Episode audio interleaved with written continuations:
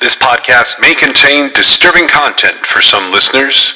It's intended for mature audiences. Listener discretion is advised. This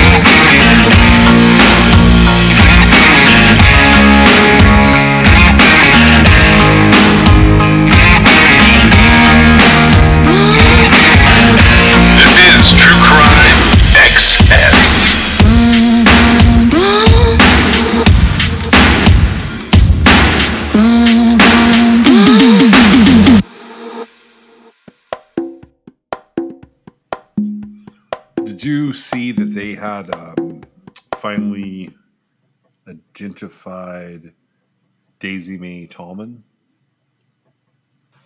Um, I no, no. So her, so she disappeared. She actually disappeared in 1987, and her remains were found in White Swan, Washington. This came up like during our hunt for the keys stuff, because she was like a set of partial remains that had been found in November of 2008 in Washington State. Okay. She disappeared from Toppenish, Washington on August 30th, 1987. I don't know a lot about her. I just know she came up in uh, that hunt. And specifically, she was in, you may remember these, you may not. I, I used to have these articles that were from very small reservation papers where the FBI came out to do some stuff at different times and they ruled out a serial killer being active on the reservation at Yakima. Right. She was one of the featured people. It was from March of 2009, I think, and it just said federal probe. Uh, FBI says no serial killer on Yakima reservation. It was one of those things when I was I was working on some Canadian cases for like a, a different reason. They were talking about like Alice Ida Looney, and she was the one who her body was found in uh, Toppenish in 2005. She had been wedged into a tree. Yeah, I remember.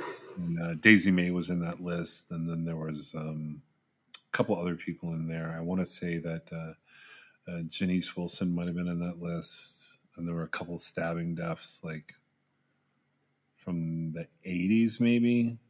But Daisy was uh, was mentioned there, and, and it even said back in 2009 that like they believed they had found her skeletal remains, but that they were waiting for a DNA test to be available to confirm the victim's identity. So, anyways, my point is that the 16 cases they looked at, hers were one. They talk about it in 2009 as being someone they're trying to just confirm it, and they don't confirm it until January of 2023.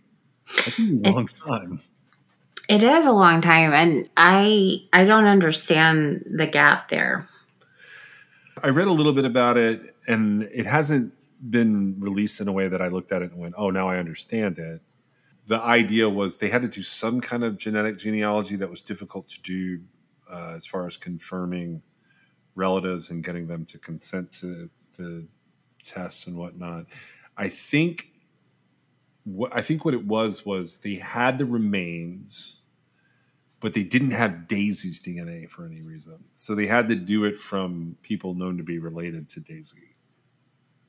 Anyways, she is now officially identified as of January 2023 um, as the remains that were suspected to be hers that were found back in 2008. Anytime I hear about that, I feel better uh, in a way. Was she murdered? Uh, it didn't go so far. It, let me see what it, the exact wording of that was. I think it just said that her death remained under investigation. Yeah, the cause of death is undetermined. Oh, Charley Project has it. So they uh, same thing I just read basically, but it says they were identified by familial DNA in January 2023, and Charley Project says uh, the cause of death is undetermined. She was 29 years old when she went missing. I don't know. I'm, I'm just glad the remains have their name back because then it's less of a mystery. And that was just a case that kind of haunted me a little bit. Her and Alice Ida Looney. But you know, Alice Ida Looney is uh, found and identified and all of that, but they still don't know what happened to her. A hunter found her body uh, under a tree or wedged into a tree on a little island at uh, what's known as Satus Creek, and uh, I think it's about 12 miles outside of Toppenish. It's an FBI case that like has a lot of questions that I, they just didn't have answers to. I know every once in a while I've seen her mom talking. Was um, her death ruled a homicide? Alice Ida Looney? Yeah. It was investigated as a homicide, but I don't know that. Yeah, you know what? She's listed in. So, so I have this long ongoing list. It's got dozens of um, tribal citizens in it, and she is one of the ones that's considered to have been murdered. Um, okay. it, that's not like hundred percent official, but they, they consider her case to be a murder. It looks like just, they consider it because of the discovery, the way the body was discovered. It seems like a murder. Well, and that's what I was thinking of. I don't know what case I was thinking of, but I thought it might be hers because uh, it made me think of a case where the body was like in a strange position. They'd ruled it maybe accidental or suicide. I'm not sure. It wasn't homicide and not or natural, and um, I thought it might be her case, but it's not. I mean, and that's fine. I just I can't remember what case it is, but I remember going, "That's what they think that looks like." Um, it should have been undetermined at the very least. Well, at one point, I got. I think I said her mom. I don't mean her mom. I think it's her older sister, maybe I had gotten a report on a woman named uh, Destiny Lloyd who her body was found between. She's also Yakima. That's the reason I bring her up. Um, her body was found between Christmas and New Year's. I think in 2017 is when the body was found. And then about a year and a half later, I got a report about her case. Uh, I was comparing it to something else that had gone on.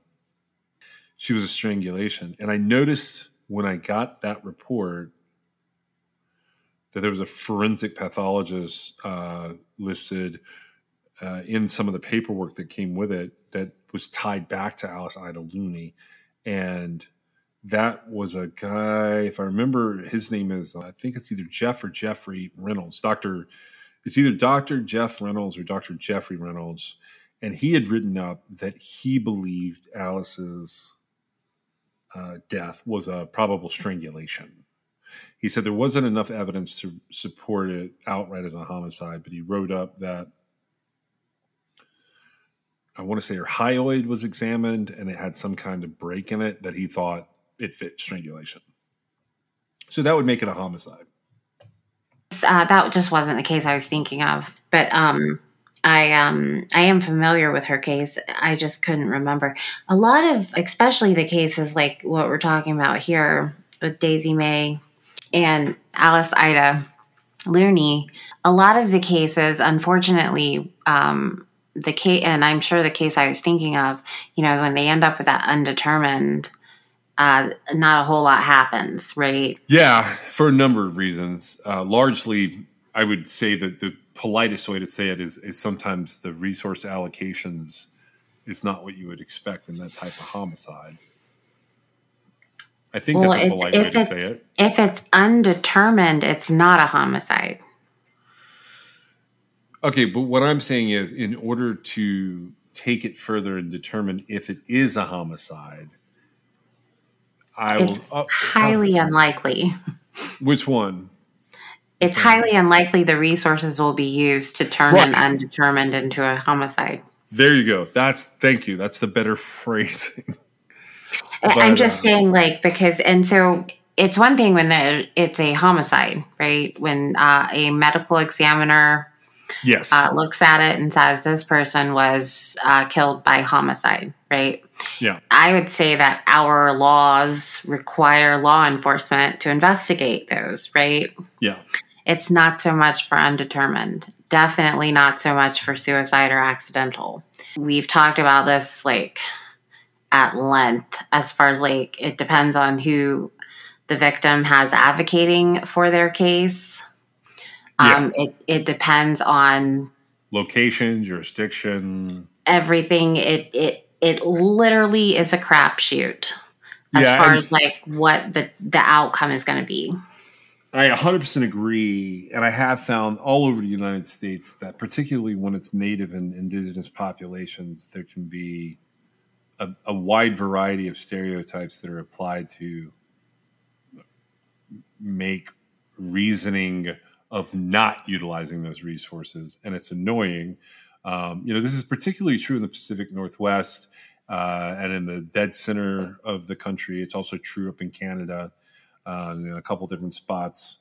Uh, I mean, to the point they they've named the Highway of Tears, homicides. You know that comes up at some point in in the stuff we're doing this year. I've done a significant amount of research into that, and there's no good reason except to say that like for various prejudices and problems with systems and bureaucracies and politics, um, that there's sometimes a serious shortfalling for people who suffer tragic deaths, let alone homicides, and it's it's it's very frustrating to look at. That having been said, uh, we are in the middle of the timeline for a serial killer in Florida, uh, which is another place that there are, uh, you know, there's a significant native population there this has nothing to do with that. Uh, the guy that we're doing will eventually get to attacking uh, certain vulnerable populations. He's not there yet, though, in, in his timeline. Uh, the guy that we're talking about is a guy named Robert Joseph Long. And if you look him up, and I'm, I'm just going to say this because now we're a couple episodes uh, into this series we're doing, and, and he's come up in at least the previous episode uh, he's known as Bobby Joe Long, but his name is Robert Joseph Long. So if you go looking for like official documents on him, he's Robert Joseph Long. If you go looking for newspaper articles from from that time or Wikipedia, I think maybe they, I think they all call him Bobby Joe Long, but he is Robert Joseph Long officially. Uh, where we left off was in 1974. He had just gotten married and he had a terrible accident that basically got him booted from the army, which he had enlisted in the army in 1972. He's out of the army in 1974, and he comes up on his first arrest for a crime against women, like an official crime against uh, women that he's going to sort of see following through. Uh, he had been accused of, of rape when he was 18, but he's 21 now and at the end of 1974, he's arrested for battery against a woman or assault on a female. Um, and that person is his trusted friend, Cynthia, who he married, and someone that he had known since he was about 12 or 13 years old. Um, they got married, and um, she had given birth to their son while he was attending Broward Community College. But the specific place I left off was while Robert Long is unemployed after the army and recovering from some very uh, significant injuries he had received in a motorcycle accident shortly after he got married in February of 1974. He devised a plan to begin meeting women through classified newspaper ads. So these are basically personal ads that he's using. At first, he's using it to essentially have a hookup. It's sort of like the old school version of like a hookup app on your phone, like Tinder or something. He's using, I mean, takes a lot longer to post a classified ad and meet up with somebody that way. But but that's what he's doing. He's meeting women um, at the end of 1974 to have sex outside of his marriage. Um, he's abusing his wife verbally and physically. They they do end up reconciling to some degree. And in 1975, when he is 22 years old, she gives birth to their second child, that's a daughter. After that, he moves the family down to Fort Lauderdale, uh, Florida, from where they've been.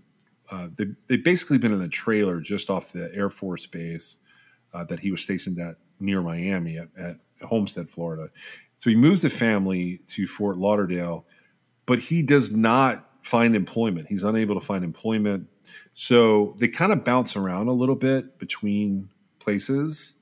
Um, he even looks for jobs, not just in Florida, but from his home state where his parents are in West Virginia. And he's unsuccessful. His parents, while he's living in Hollywood, Florida, his parents in early 1976, they help him buy a house. And he has, to some degree, been successful with some of the classes he's been taking and some of the skill sets that he has.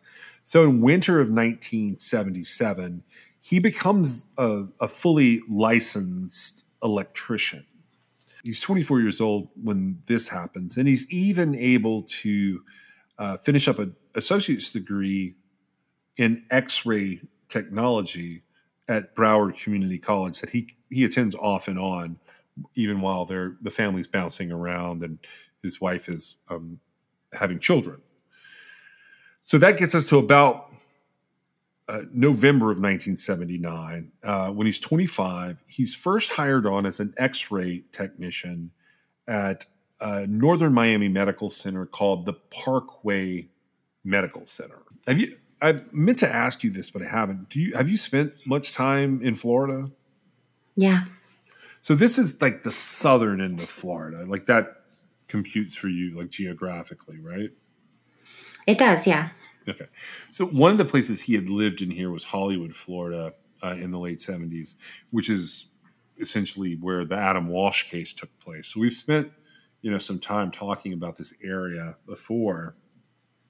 In 1980, Cynthia is sick of uh, Robert Schitt. Uh, they've been married for over six years at this point, but she ends up filing for divorce the relationship described in court documents had become argumentative and abusive. And because of how Robert had so much trouble finding employment, they really had suffered from various financial concerns, even though uh, his parents had helped him purchase a home a couple years earlier. He briefly moves out of the house into an apartment in Fort Lauderdale without uh, Cynthia and the kids when he's 26, and that's in June of 1980. But he runs into a couple of problems. The first problem is he loses his x ray technician job at the Parkway Medical Center in the summer of 1980. So he's not even been there a year and he loses that job. He has a friend there named Susan, and Susan has a roommate, but they have some extra room and they let Robert move in with them. Robert Long doesn't stay there terribly long. Um, at the end of the year, he moves out and he moves in with a guy named Ted uh, Gensel. And for some reason, Susan follows them there. Robert's friend Susan follows them there. In the summer of 1981, when Robert is 27 years old, Susan accuses him of rape. So this is the second time in his life that he's been accused of sexually assaulting a woman. Now, the police there, they determine that there's some evidence something has happened, but the prosecutor decides not to use it. The prosecution says that the evidence that the police collected and what they can put together about the case is insufficient to take it to trial. Two weeks after they kick these charges, Robert and Susan have a physical confrontation. And Susan later tells everyone that Robert pushed her against the wall and then threw her down a flight of stairs, basically. It's not a full flight of stairs, but it's multiple. It's like, it's basically from a flight to a landing. Um, it's a pretty serious assault allegation. And in October of 1981, Susan ends up filing a misdemeanor battery charge against Long. There's something going on with him here. And I would say that the trigger, while these students have put together this timeline, they sort of explore whether or not his head injuries have something to do with being his trigger.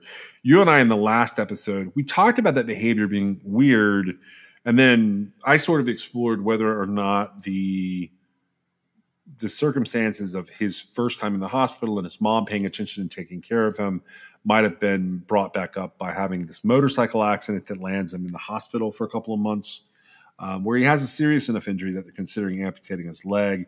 And you had pointed out that maybe he was trying to harm himself uh, at different times.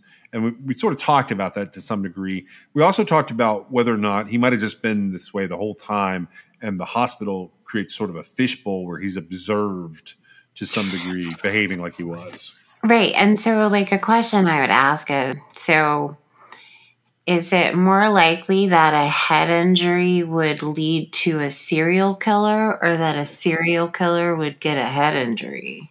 That's a right? chicken and egg question. Yeah, no, I get it. Um, and so I feel like a lot of his behavior, um, now his head injuries, according to what we're looking at, started fairly young, right? So there's not a good comparison of like before and after. Um, he pretty much is just the after. And so that, you know, it makes me wonder is was he just a really reckless person, right? That's a, that's a really good observation, and I think you know. So he's riding a motorcycle. He's clearly not a safe person. Like I mean, he's running into cars, running in front of cars. I, I he's either he's either reckless or he's oblivious or he has like I just I don't really believe at like six or seven he was trying to commit suicide, but like he has a desire to hurt himself, right? Yeah. Um. So one of those things has to be true, just based on everything that happened to him. I don't believe that like he was just, you know, minding his business and on his best behavior and all that stuff happened, right? I, I just don't believe it. And so uh I don't know why. He starts getting into the first level of deep shit when he is 27 years old and part of it we're not really going to find out till later. I'm going to put it here in the timeline so people understand what's happening. Um, around the time that you know he's pushing Susan around, and I don't know to what degree he was abusing her. I can only tell you what's said. She accuses him of rape, and I'll be honest, I believe her. I. Um, I actually believe the unnamed person from the charge when he was 18 years old I think that was him testing the waters. I do too. Well, I don't think it was testing the waters. I think he was out of control, but he didn't get in trouble for it, right? Um, right, right. And he didn't get any kind of punishment. I haven't seen anything further from that except like there was an accusation made and then it, nothing happened with it, right? Right. But have you seen anything else out of the when he was 18 or with Susan? No, with the first one.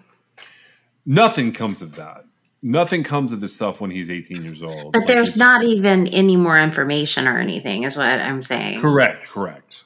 Okay. I just think so. There's a part of me that thinks like maybe he was accused of it, and it's like literally a self fulfilling prophecy more than it is like a figurative self fulfilling prophecy. Uh, he probably did something to that girl. I think he did. I, yeah, I legit. There's no that, question.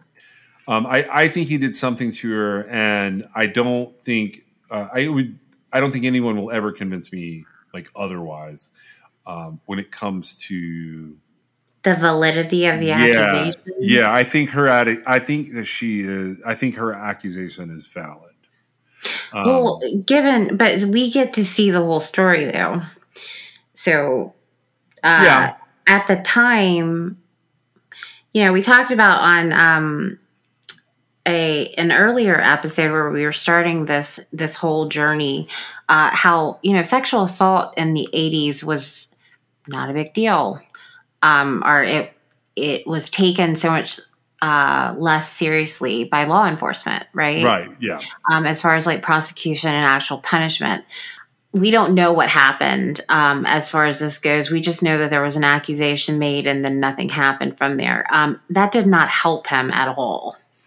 No, it doesn't. And so, you know, I I am all for giving the benefit of the doubt to certain people, particularly someone who he's got this extra X chromosome and he's got like serious problems with his relationships, but he's not doing himself any favors. his behavior.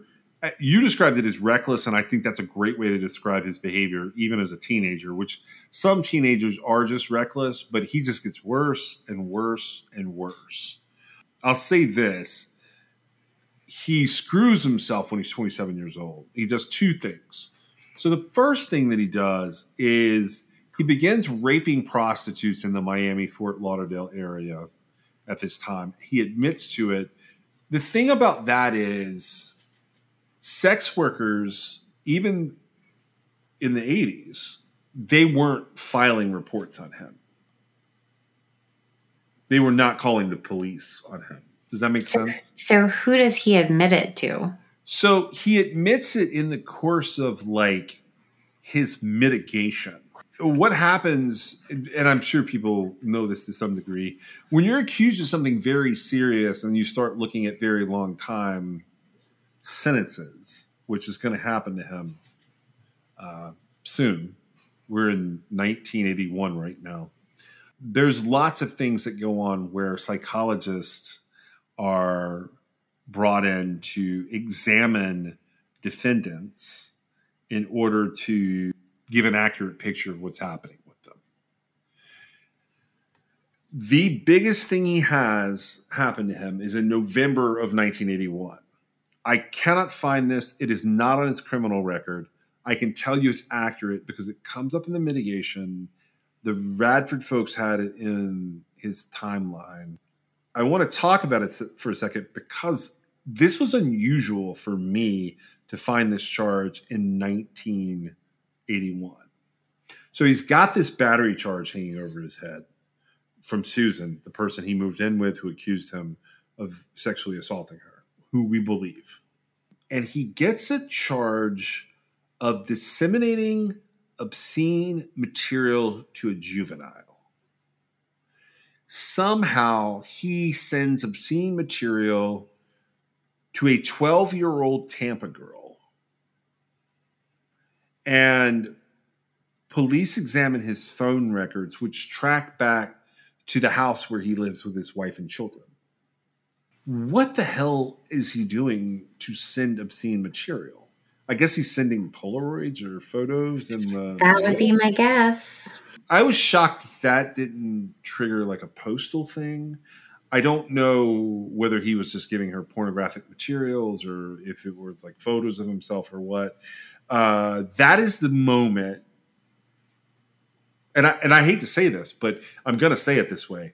He probably would have been okay even through when he began raping prostitutes.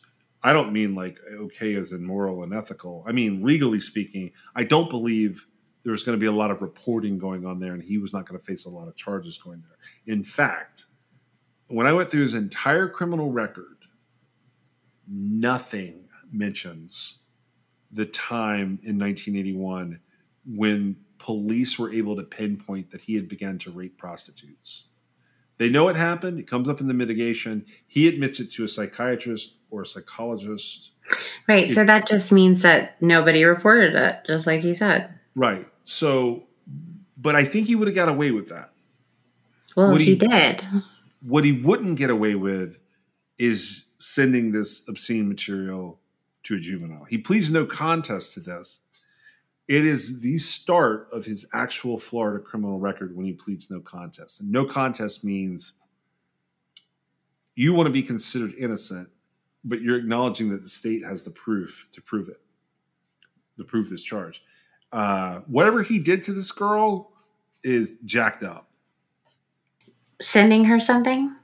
Yeah, Well, you know what's so interesting to me, like thinking about that. Okay, so you're saying this is pivotal moment in um, his uh, criminal, the criminal aspect of his life, right?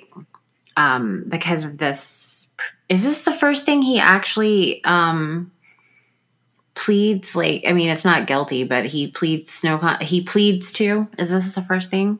Um, it's th- so there's a plea agreement related to his wife that happens, but it's one Okay. of those that's like deferred prosecution type things. Right, and it's probably uh, domestic, but um, Yeah, so this is. is in this is criminal, and think about like and I don't know. Um, think about today, right? We're in 2023, and like how many random, like, things that our 12 year olds in the world are exposed to. Yeah. Okay. And like this guy, not only, so I personally, I don't know what I would do, but it would be highly unlikely I would contact the police under the in the event that like I was uh, a, ch- a child in my care received a dick pic or something, right? Um, I would be it'd be highly um, unlikely. I don't know about you. You may call the police. I would make sure it stopped, right? But um, so I find it ironic uh, because I would say probably like, I don't know, 500,000 12 year olds a day get something inappropriate from uh, an adult. I, I don't know what the statistics are, but like there's so much stuff out there, right? Yeah. No, that that's all I was going to say. is- It's just that. well, it's just that like I'm just saying it's ironic because like he sent a picture through the mail or whatever, and I don't. We don't know the context of it, right? He pleads no contest, and then like it really is sort. I mean, he had some hell going on before, but then it's like all hell breaks loose, right? Yeah, this is the first thing where a stranger accuses him of something. Everything else, from what I can tell, is all sort of either acquaintance or, you know, domestic in nature. This is the thing that is a stranger. So, And are we sure of that? yeah, yeah, I'm sure. Okay. She is a stranger. Like, according to everything I've read, she's a stranger. If she's some kind of cousin or something, it goes completely unmentioned. It says that police worked, like, this had a detective involved. And I don't think a detective would have been involved if this was like his sister's cousin's friend. And he's from West Virginia, not Florida. Uh, this Tampa girl appears to be a complete stranger. He is 27 years old at the time. No, 28 years old at the time. Uh, she is 12. And so, how did he find her? I don't know. I think it was through classified ads or personal ads, or he, they had somehow like met once, but were a distance apart from each other. Whatever it was that he did here. Um, and if somebody has this story or knows this story, I'd love to hear it to clarify it. Yeah, I feel like it. I feel like it warrants some further clarification because Well, I pulled his I- criminal record just because of that charge. I feel like it would would have been very very difficult to pinpoint a twelve year old that you do not know and you know snail mail her something in 1981. That's a lot of effort happening there uh, for like basically getting. He ends up arrested and charged and pleading no contest, right? Yeah, and he doesn't get any time for it. He just gets some probation. Which is, I mean, honestly, like they should have just thrown the picture away. I, I mean, obviously, this, this, if nothing else, this story illustrates that, right? Because uh, he gets, you know, not even a slap on the wrist. He gets literally nothing, even though he pleaded no contest. And it accomplished nothing because he went on to do terrible, more and more terrible things, right? Yeah. So if he hadn't have gotten attention from it, like he might have thought, well, this isn't going to work, right? I mean, I do think him getting attention for it made him sort of hone in on how to perfect this level of stupidity. Um, I do. I think based on the way that some of the stuff is described, I do think a lot of his behavior was attention seeking. Absolutely. He's reckless and he's attention seeking. I think that's the most accurate way to describe him. So, okay, let's just. The next move he makes is smart, though. He moves back in with his parents in, in West Virginia in January of 1982. So basically, uh, the battery charge sort of unravels with Susan. It's a misdemeanor. He gets probation, but like he doesn't actually get convicted. It's again deferred the no contest for sending the obscene material to the 12 year old girl gets him probation but you know, it's a no contest plea. He doesn't get any jail time, and I, I can't see where there's any kind of sentence attached to it if he violates the probation. But he's on probably unsupervised probation based on his next move, which he moves back in January of 1982 all the way to West Virginia.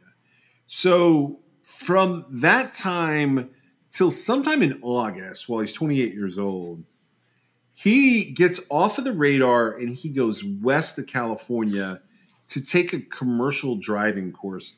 You know, I don't know if you remember this, but there used to be all these commercials, like for these commercial driving courses, where there were like CDL commercials for different yeah truck drivers. Yeah, truck Mhm. driving. Um, so he, they're very expensive. They're largely doing something that you don't need to pay that kind of schooling for, but whatever he does, his parents pay for it. Um, so he goes to California. So for most of 1982, he's not on the West Virginia or Florida radar. I can't tell if he did anything in California. I can just tell you that he was supposedly there to essentially get the certifications needed for him to come back and apply to get his CDL, his commercial driver's license to drive trucks. In September of 1982, he does come home. He lives with his parents. He looks for trucking jobs, but he does not get hired. His parents describe him as sitting around the house most of the time doing nothing. Are his parents back together again? Yeah, they're back together at this point. Okay. I was leaving that out, but but they they say like he didn't really talk to them. He didn't go out. He didn't really speak. He ends up getting hired on at the Huntington Veterans Administration Hospital, the VA hospital, as an X-ray technician. Finally, in February of 1983. So he got fired from his initial x ray technician job. He goes like a really long way around uh, training to get a uh, CDL so he can drive a commercial truck just to end up back as an x ray technician again. Correct. Okay. probably what this guy needs is some Adderall. Um, that probably would have solved some of the problems going on here and made some of the other ones worse. He's an X-ray technician. He's described as a polite and a good worker. Uh, in April of 1983, he he's hired on at the VA full time. So they hired him on initially temporarily and part time, and they end up hiring him on full time. Unfortunately, in May of 1983, he gets fired because they can't figure out why he's making women patients undress for every single x ray. Oh my gosh. He literally is described as making his female patients needlessly undress. He is essentially making them undress for every single x ray. Um. Well, Yeah. There's not much you can do with that. Do you think? well, yeah. You. Well, yeah. Um. I would. The all I can say is like, you don't need to get undressed, and it doesn't matter what the X-ray technician says. That's weird. Yeah. So like if it'll see, th- like it literally sees your bones. It can see through your clothes. Yeah, in my mind, I think he's whatever he was doing with that 12 year old girl, he's picking out people here to do the same thing to. He's getting off on some kind of I don't know if it's voyeuristic or if it's just control related. He he there's something wrong with him, obviously, but he's exercising something that ultimately gets him fired from the Huntington Veteran Administration Hospital as an How long did he work there? so he's hired on in February. He's temporary into March. Um, by April, he's full time and advancing. And so you got essentially February is about half a month. You got all of March, and then halfway through April, he's uh, hired on full time. And then by May, so three months. By May, he's fired. In May, he's fired. See, I, I feel like, you know, I'm going to take it for what it's worth because it's what we've got, but like, um, that's a big deal, right? I mean, to have your patients taking their clothes off. Um, I'm surprised they didn't call the cops, honestly, in a professional setting like that. But it sounds like they did like nip it in the bud pretty quick. Okay, so this next part, uh, this next part's a little weird. He buys a 1979 maroon two door Dodge Magnum in preparation to move back to Florida. Now, depending, this is not in the timeline the kids have. It depends on who you read. Um, it's not in the wiki at all. He does something, and my assumption was it's his getting fired from the X-ray tech job for making people take their, for making women take their clothes off while he X-rays them. All of his criminal stuff comes back up. So I interpreted it as a violation of a deferred prosecution agreement. Does that make sense? Oh, so they did call the cops. I don't know. It doesn't say that here. I and see. it actually says something different on the timeline I'm looking at. So I'm going to give you both versions of it and we can figure it out. So either I'm wrong and those other no contest agreements are just extended into the future and the sentencing is not probation or and that's on the charge with Susan and that's on the charge with the 12 year old Tampa girl or something happened that made him come back in front of a judge. And that's going to come up here in a minute, which is why I mentioned it. So it's one way or the other. I'm going to tell you both as we go because that's just like they're both official records. July 1983, which is about two and a half months after he gets fired from the Huntington, West Virginia Veteran VA hospital. He moves back down to Brandon, Florida, and he gets hired on pretty much immediately, temporarily, as an x ray tech at the Humana Hospital in Brandon. He meets a woman there at a Fourth of July party and he has sex with her. But the woman refuses to see him again because she says she doesn't like his attitude. I don't even know what that means. He's 29 years old. Uh, in August of 1983, while he's working at the Humana Hospital, he meets a woman named Elise at the hospital. They both work there, and soon they become they begin um, they begin dating. Uh, Robert was so happy about this relationship that he calls his parents to to tell them he's been dating this woman. He's only been on a couple of dates with her, but that he really likes her. Okay. He starts attending church in August of 1983 because Elise, the woman that he's met and that he's dating, is very religious. And he gets hit with $4,000 in back child support that he pretty much immediately is able to pay because his job is going well. Then in September of 1983, um, this is the official adjudication date of the battery charge with Susan. And that is probation. So I guess he had been maybe pre-trial that whole time. One timeline said he had already gone through the court process. It's a long time. It's it's literally two years afterwards. But ultimately, um, he's sentenced to probation for that. He gets mad at being sentenced to probation and being found guilty. He writes numerous letters uh, declaring his innocence to the judge and to everyone in the courthouse. And I don't know how this works, but somehow the judge gives him a quote new trial. Take that for what you want to hear on it. Um, I think what happened there is he basically gave his own notice of appeal in writing, but they took it that way because they didn't know what else to do with his chicken scratch. Does that make sense? I mean, it makes something. so you know that that's written that way several different places. Um, once I saw the Radford kids had it too, I was like, you know what? I'll just run with that. I don't think they had my other source. I'm going to run with like he got a new trial um, because that's that's how it's said. But his letters are nonsense, and the court even recognizes that they're nonsense. So in November of 1983, he ends up getting two days in jail for sending a photograph accompanied with an obscene letter to that 12 year old girl in Tampa. But it reads like a probation violation. And we do quick dips today. I don't know that quick dips were a thing back then. A quick dip is when a judge really wants to violate you and make you do the entire sentence of whatever your suspended sentences that you're on probation for, but instead they put you back on probation and they just give you a little quick dip or a you know a week in jail or a weekend in jail or something. Um, It makes you realize you don't want to be there. yeah, they're trying to remind you to get your shit together. So essentially, that's what it looks like they did to him. Um, and then in February of 1984, he gets his retrial on his assault charge or battery charge with Susan, the person he had lived with, and he is acquitted.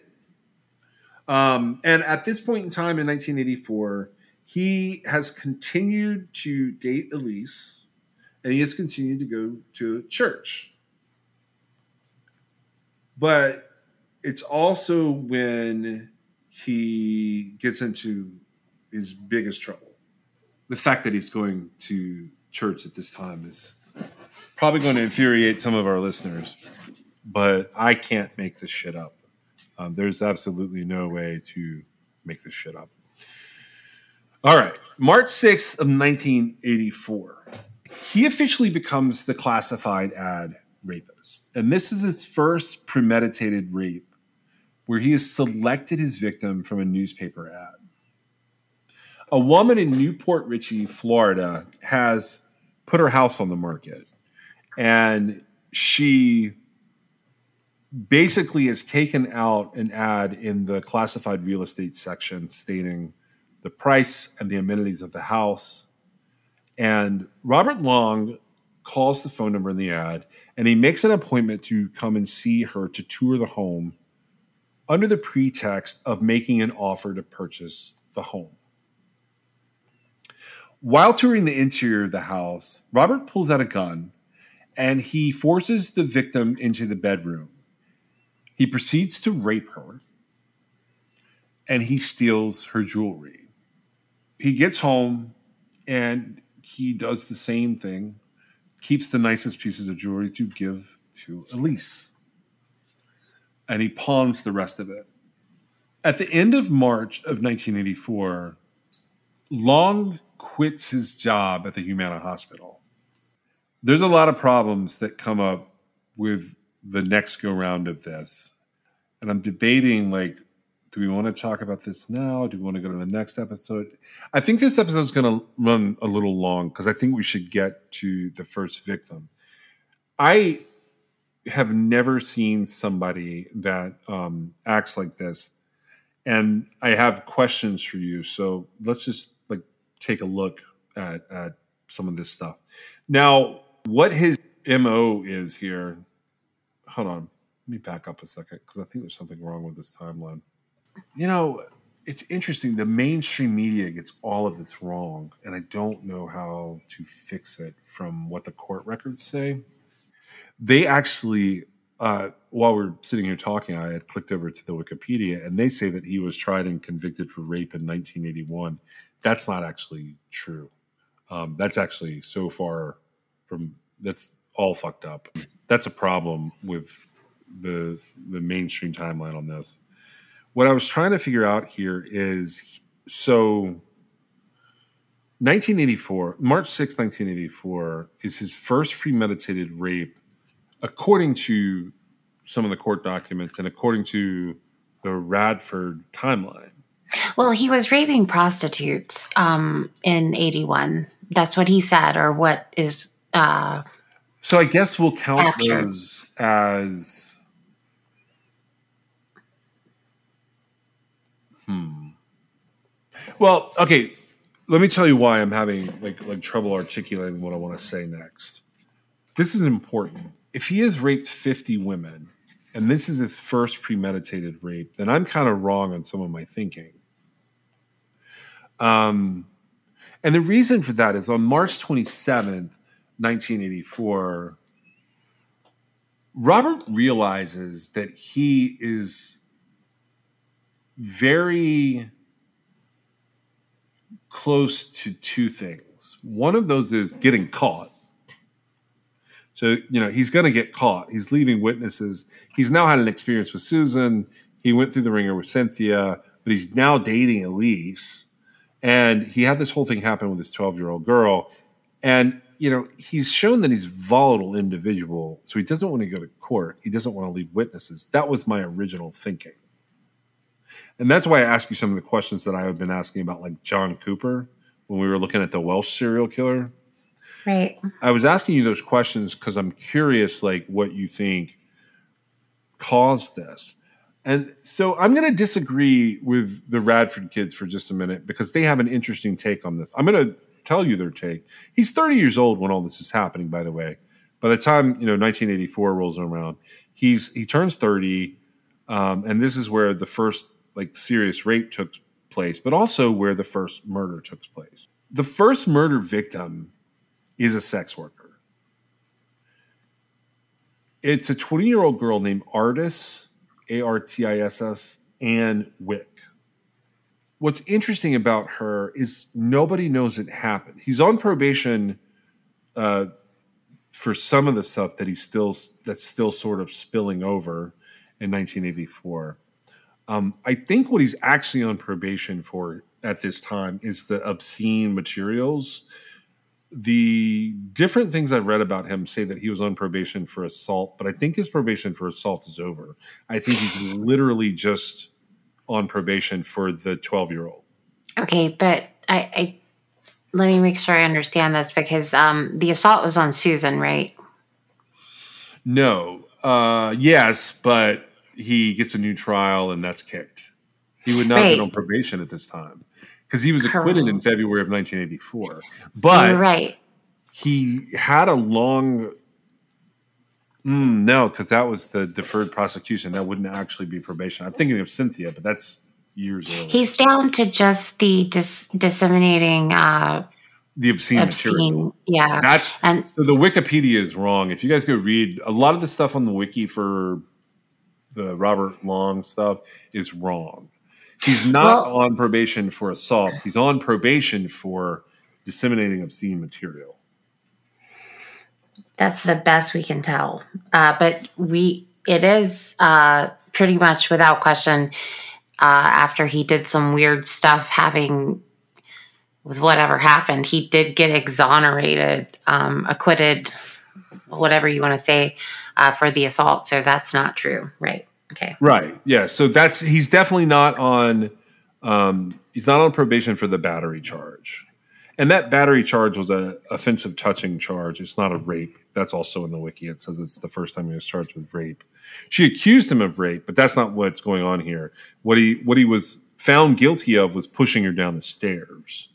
And these Right. were two people who lived together. And uh, the accusation of rape, uh, they couldn't make any sort of determination. It was after that that he pushed her down the stairs, and that's what brought that about.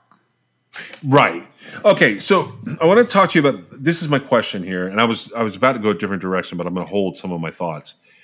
So in my observations of this guy, I think this is the tri- I think his trigger and his spiral here is so sprawling because of the divorce from Cynthia. That's the first big trigger, right? Um, I don't think that. No. So Cynthia files for divorce in June of 1980. He starts raping prostitutes in 81. Uh, that's the best we can tell. So I think that's the first big trigger. And that's also when he lost the job and moved in with Susan. Does that make sense? So 1980, she files for divorce. He moves in with Susan, and then he moves out from Susan and her roommate, and Susan moves in with him. Um, but by mid 1981, he's raping prostitutes, and Susan accuses him of, of rape.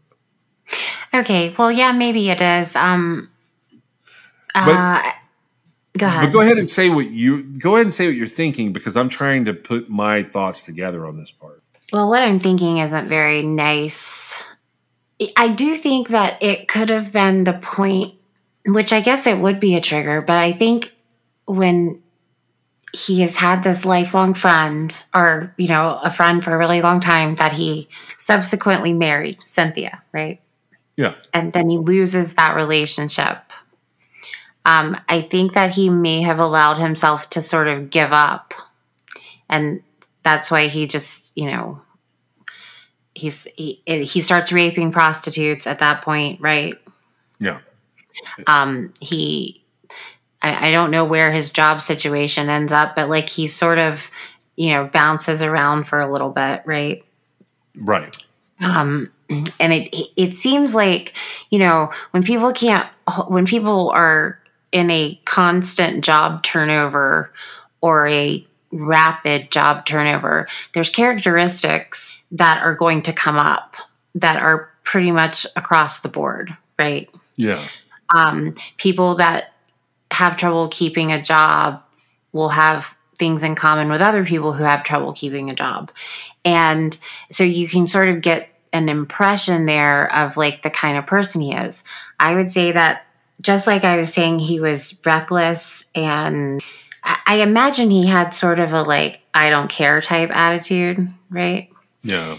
um as far as like you know i don't care just fire me or you know he he did things uh without regard for caution at all. It seems like that to me. But i think that he did keep to an extent he tried to keep himself sort of um uh on some path with his wife right until they were divorced. The thing about that is that I feel like it kind of diverts from that sort of thinking because he meets a new woman, right? That he's Yeah. interested in.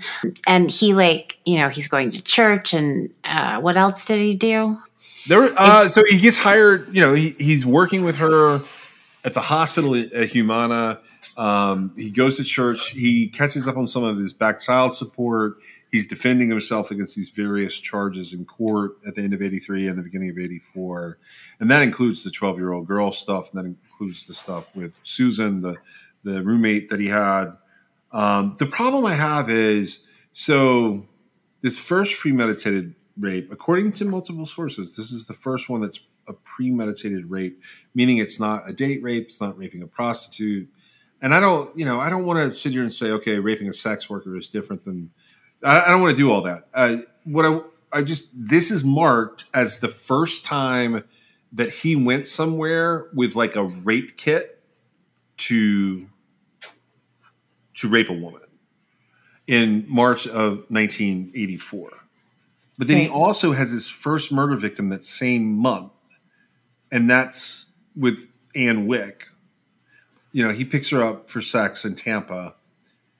The allegation is that he didn't feel satisfied from raping her, so he strangled her and discovered that he liked that. Like strangling her to death got him off. And that is where his 1984 takes a hell of a turn. So, And so for all, and so for everything we know, that was the very first time he killed someone. Yeah, from everything we know, he's 30 years old. That's about right. You know, 27 to 32. That's about right for a serial rapist to escalate to murder. So, what he does next um, is a little strange, but I think this is where his second trigger happens. So, in April of 1984, he abducts a woman named Mary Hicks at gunpoint. She's driving along in her Jaguar. Now, Hicks escapes him. She deliberately crashes the car and she runs away from him. Later on, he ends up having to pay damages on the vehicle and he ends up getting three years probation for that. But the other thing that happens to him in 1984 is he discovers that Elise, who he had been working with at Humana Hospital and had left Humana Hospital, is having an affair. Long's parents talk to him long distance. His mother calls to console him because he is devastated by this betrayal. Um, he complains to her, it's a quote from her, that there were no good women left in the world anymore. And he says that he's very depressed over this relationship failing after his relationship with Cynthia had failed and his inability to find employment. Then, May 3rd of 1984, he does get hired on as an electrician for Gulf Bay Electric in Tampa, Florida. And I cut you off there. I'm sorry about that. Go ahead. Uh, no problem. I wanted to go back just for a second. With the first pre- premeditated, no, this it was the second, and I assume from the first premeditated rape forward, those are all going to be premeditated. Yeah, he's carrying Um, a rape kit at this point. Okay, and so with um, Artiss Wick, he felt unsatisfied after he sexually assaulted her. And so, um, why did he strangle her? It wasn't to kill her, it was because he was unsatisfied, right? Right. It was a expression of anger. Absolutely. It's an expression Okay. of rage. Okay, and so trying to taking out his rage on her, he discovers that that alleviated it, right? And that he he got some sort of gratification out of it from killing her, right, with his bare hands. I imagine. I I don't actually know, but there's no indication that like obviously it it is a premeditated murder, but like he didn't go, okay, I'm going to become this murderer, right? Yeah, and so uh, that's a good place. If it's okay if we just talk about this, and I think this is where we'll leave this episode. Where I was leading you earlier was I thought he had probably made a conscious decision when I first started like researching this guy. I thought he had made a conscious decision to erase witnesses because of all the legal trouble leading up to this. I figured it would be like something where he was graduating in terms of like, okay, for the audience, and I know you'll know some of this, but for the audience, I thought he was an organized killer graduating to the next level of. Uh, I thought he was an organized predator graduating to being an organized killer, where he's eliminating witnesses. I now think, you know, part of what we're talking about today is I changed my mind. I think he's a disorganized killer who was taking one step and accidentally took two steps. So he's raging out. He can't get off raping this woman. And then he discovers that he can get off on choking her. That's what I'm going to call the first part. And he really gets off when he strangles her and kills her. So he moves like to the, the murder because he's disorganized. I mean, he has Right, a rape kit, but he's disorganized. So to answer your question, no, I don't think he's killing witnesses. I, I know we just worked all the way through that together, but um, so I I knew that there was an issue. I just couldn't quite put my finger on it. But there you go. And I wonder, so you don't get this sort of like account from all too many people, right? No, you really don't. Like we And- missed a lot of what was happening, and I, I felt like this was important to watch. I, you know, I called it Genesis, but it's literally the origin of like a predator that we're watching. It is. And so when you asked me about the trigger being his his the separation from his wife and ultimately they got divorced um and he is no longer with his family, right? I, I I sort of answered the question wrong. I do think that that was a trigger for the activity, but what is happening to him? Um, so we have to look at his personality for a second. So he is um, raping. He he's raped uh, prostitutes in the past. He has, uh, you know, now like basically uh, confirmed that you know he had a premeditated rape, and then he had another premeditated rape that he left unsatisfied, and he ended up murdering the victim, and that that's what satisfied him there. And then just a little bit further, because after he commits the murder, his first murder, he quits his job, right? Um, so psychologically, you've got something happening, right?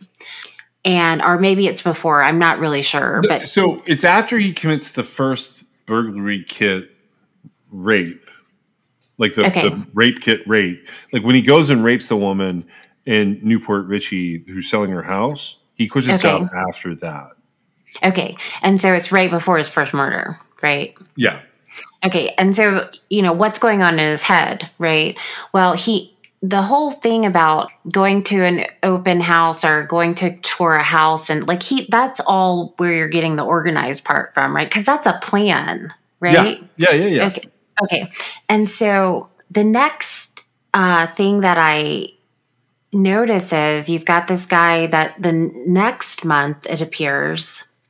So after he's like kind of said, yes, I was uh, pre, I had premeditated these crimes, I did them.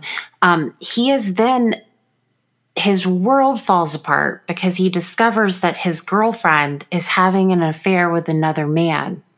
Oh yeah, and that's sort of the ultimate. I think for a guy like Robert Long, that is the ultimate betrayal because this is the person who helped you heal from the other thing that happened. She's Right. been here through all of his life, and now But but okay, so I agree with all that you're saying and I understand it. But let's think about what's in his head for a second. Because you've got a guy going, Well, I've been raping women and I just murdered my first victim, but you cheated on me. right? Oh my God, and so yeah. you you think about the person that does that, right? yeah, And then in the what we're looking at here, his mother says to him, you know, she calls him to console him over the devastating betrayal that Elise has done against him. And he tells her, you know, there's no good women left anymore. Right.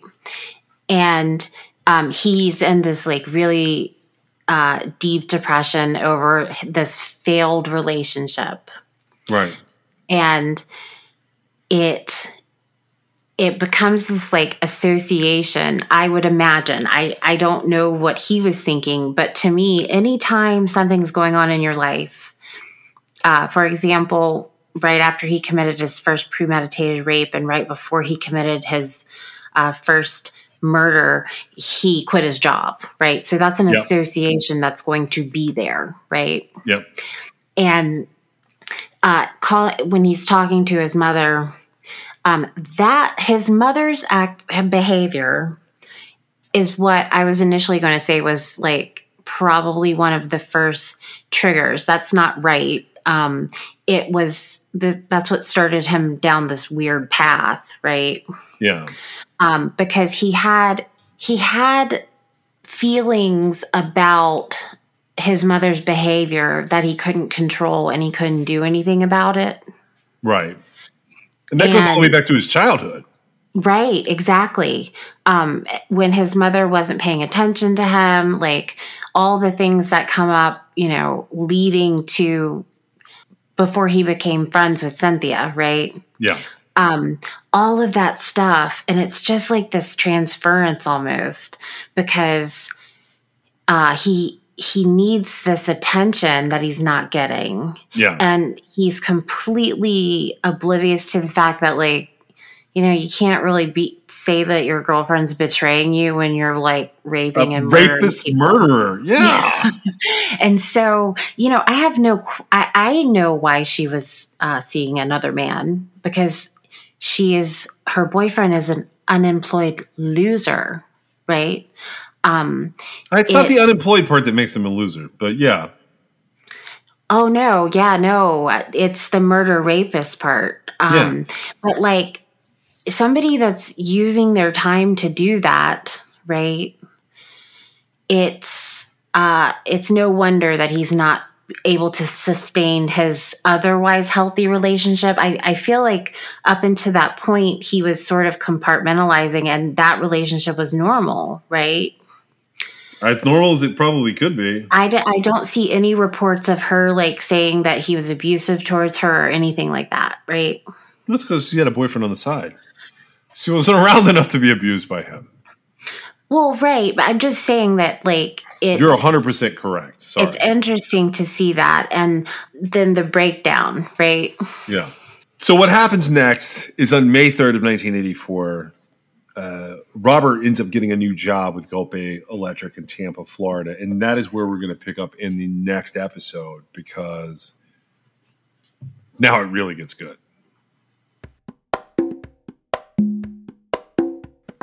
Thank you so much for joining us today. I would ask if you guys like the show, please share the show, or you can go on to your favorite podcast app, whether it's Apple or Google or uh, one of the more interesting apps, Spotify, Overcast. Uh, we're on all those different things. If you could go on there and leave us a, a rating or a review. Uh, I'm not going to ask you to leave us a five star review, but like whatever you think of the show, leave an honest review of the show uh, because that will help us to grow our audience in season four. We are sponsored by LabrottieCreations.com. You can check them out at LabrottieCreations.com and you can still use the code CRIMEXS for a fun pop pet portrait of your own pet. You can also reach us on Twitter, Instagram at TrueCrimeXS, or you can give us a call if you know anything about any of the cases that we're talking about at 252 365 5593. You can also reach us at Gmail at truecrimexs at gmail.com. And you can check out our website at www.truecrimexs.com. We'll see you next time.